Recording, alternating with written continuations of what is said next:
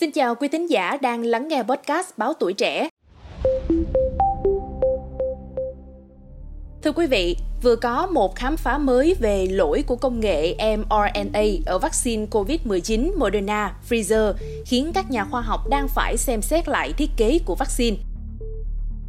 Cụ thể, khi các nhà nghiên cứu tại Đại học Cambridge, Anh đi sâu vào công nghệ mRNA với hy vọng sẽ cải thiện liệu pháp điều trị bằng mRNA trong tương lai, họ đã phát hiện công nghệ này bị lỗi, khiến một số người cảm thấy lo ngại về những tác dụng phụ có thể xảy ra. Nghiên cứu mới đã xác định biến đổi hóa học trong một số phân tử mRNA có trong các loại vaccine Moderna, Pfizer, khiến trình tự mRNA trượt khi nó được giải mã trong tế bào. Các nhà nghiên cứu mà dẫn đầu là một nhóm tại đơn vị độc chất MRC ở Đại học Cambridge, Anh, phát hiện sự hiện diện của biến thể được gọi là N1-methylpseudoridine đã gây ra phản ứng miễn dịch ngoài ý muốn ở khoảng 1/3 người được tiêm chủng trong nghiên cứu. Giáo sư Neil Macbott, chuyên gia miễn dịch tại Đại học Edinburgh, người không trực tiếp tham gia nghiên cứu, nhận định rằng có một số phân tử trong các loại vaccine này đã được sửa đổi để làm cho chúng bền hơn. Điều này nhằm ngăn hệ thống miễn dịch của chúng ta phá hủy vaccine trước khi chúng có thời gian kích thích phản ứng miễn dịch với virus corona. Tuy nhiên, trong nghiên cứu mới, các tác giả chỉ ra những sửa đổi này đôi khi có thể khiến tế bào đọc sai thông tin RNA của vaccine. Khi điều này xảy ra, nó có thể tạo ra những phiên bản bất thường protein gai của virus corona. Protein gai là loại protein giúp virus xâm nhập vào tế bào cơ thể.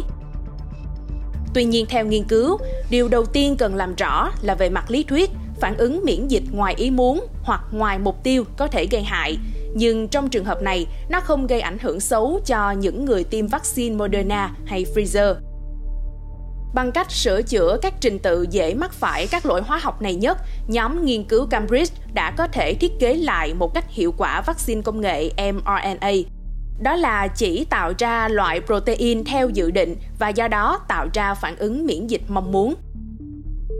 Đồng tác giả chính, giáo sư Anne Willis cho biết thêm rằng, nghiên cứu này tập trung nhiều hơn vào cách chúng ta có thể tối ưu hóa công nghệ mRNA để tiếp tục phát triển các loại vaccine mới mang tính thay đổi cuộc chơi trong tương lai, thay vì xác định bất kỳ vấn đề nghiêm trọng nào với các loại vaccine hiện tại.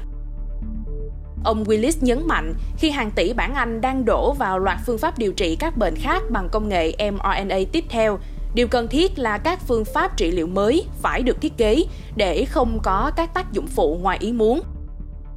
Tiến sĩ Jem Tavintiran, đồng tác giả, giải thích rõ hơn rằng chúng ta cần đảm bảo rằng vaccine mRNA trong tương lai cũng đáng tin cậy. Việc trình diễn các mRNA chống trượt là một đóng góp quan trọng cho sự an toàn trong tương lai của các loại vaccine mới. Bên cạnh đó, giáo sư Senna Krusen, nhà miễn dịch học tại Đại học Manchester, Anh, người không trực tiếp tham gia vào nghiên cứu, nhận xét rằng điều quan trọng là không có bằng chứng nào cho thấy vaccine mRNA có liên quan đến việc gây hại cho người tiêm chủng. Nghiên cứu cũng không xem xét phản ứng kháng thể của bệnh nhân sau khi tiêm vaccine mRNA. Vì vậy, không rõ liệu cơ chế lỗi này có bất kỳ tác động nào đến hiệu quả hoặc độ an toàn của việc tiêm chủng hiện tại hay không. Tuy nhiên, giáo sư Krusen nhấn mạnh, đây là một nghiên cứu quan trọng nhằm nâng cao, bổ sung vào những gì các nhà khoa học đã biết, đồng thời cảnh báo cách họ sử dụng nền tảng công nghệ mRNA để thiết kế các loại vaccine khác trong tương lai.